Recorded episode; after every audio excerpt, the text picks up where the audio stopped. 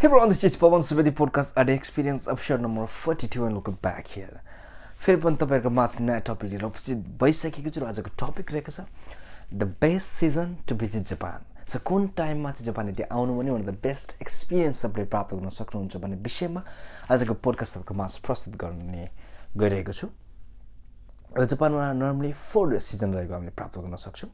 One spring season जुन चाहिँ मार्चदेखिको मेसम्म रहेको हुन्छ त्यसै गरी समर सिजन जुनदेखि अगस्तसम्म र अटम सिजन सेप्टेम्बरदेखि नोभेम्बरसम्म त्यसै गरी विन्टर सिजन डिसेम्बरदेखि फेब्रुअरीसम्म। सो आज यस पोडकास्टमा कुन सिजनमा आउनु द बेस्ट एक्सपिरियन्स जापान भिजिटको तपाईँले प्राप्त गर्न सक्नुहुन्छ भन्ने विषयमा आजको पोडकास्ट तपाईँहरूको माझ प्रस्तुत गर्नेछु। र वान माई पर्सनल एक्सपिरियन्स र मलाई लाग्छ spring is one of the best season to visit Japan. किनभने स्प्रिङमा चेरी ब्लोजम हुन्छ।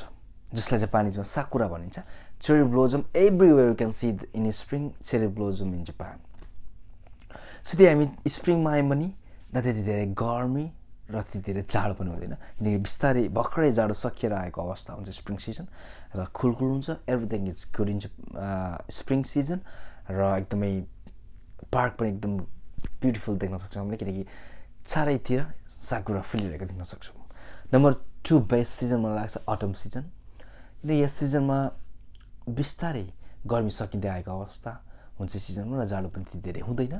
र best thing about autumn season मलाई लाग्छ कि भर्खरै रुखहरूमा पालुवा र नयाँ पातहरू लिफ्सहरू आउँदै गरेको पलाउँदै गरेको देख्न सक्छौँ। र त्यहाँ हामीले स्ट्रिट पनि देखियो भने पुरै रङ्गिन चङ्गिन पुरै हरियो स्ट्रिटे पुरै देख्न सक्छौँ। किनकि नयाँ पात र नयाँ लिप्सहरू पलाउँदै गएको देख्न सक्छौँ। र एकदमै पार्कहरू पनि हरियो। एकदम रङ्गी चङ्गी कलर यस अटम सिजनमा हामी देख्न सक्छौँ जापानमा। सो मलाई लाग्छ यो season one of the best seasons to visit Japan so winter सिजनको ड्रब्याक चाहिँ के छ भने मलाई लाग्छ एकदमै बढी चिसो हुन्छ। सो जापानमा एकदमै जाडो हुन्छ। समर सिजन प्लस यु गर्मी र नर्मली जुन मिडदेखि जुलाईसम्म त पानी नै परिरहेको विन्टर सिजनै हुन्छ। I don't think you know winter and the summer season is the right season to be Japan मलाई लाग्छ स्प्रिङ सिजन र autumn season one of the best season to visit Japan so यस पोडकास्टमा तपाईँलाई मैले जापानमा कुन सिजनमा तपाईँ आउनु भने तपाईँले मजाले घुम्न सक्नुहुन्छ र राम्रो एक्सपिरियन्स प्राप्त गर्न सक्नुहुन्छ भन्ने विषयमा आजको पोडकास्ट तपाईँको माझ प्रस्तुत गरेँ। र फेरि नेक्स्ट विक तपाईँको माझ नयाँ टपिक लिएर आउनेछु र तिनजेलसम्म तपाईँको माझबाट बिदा लिन चाहन्छु। Have a great day bye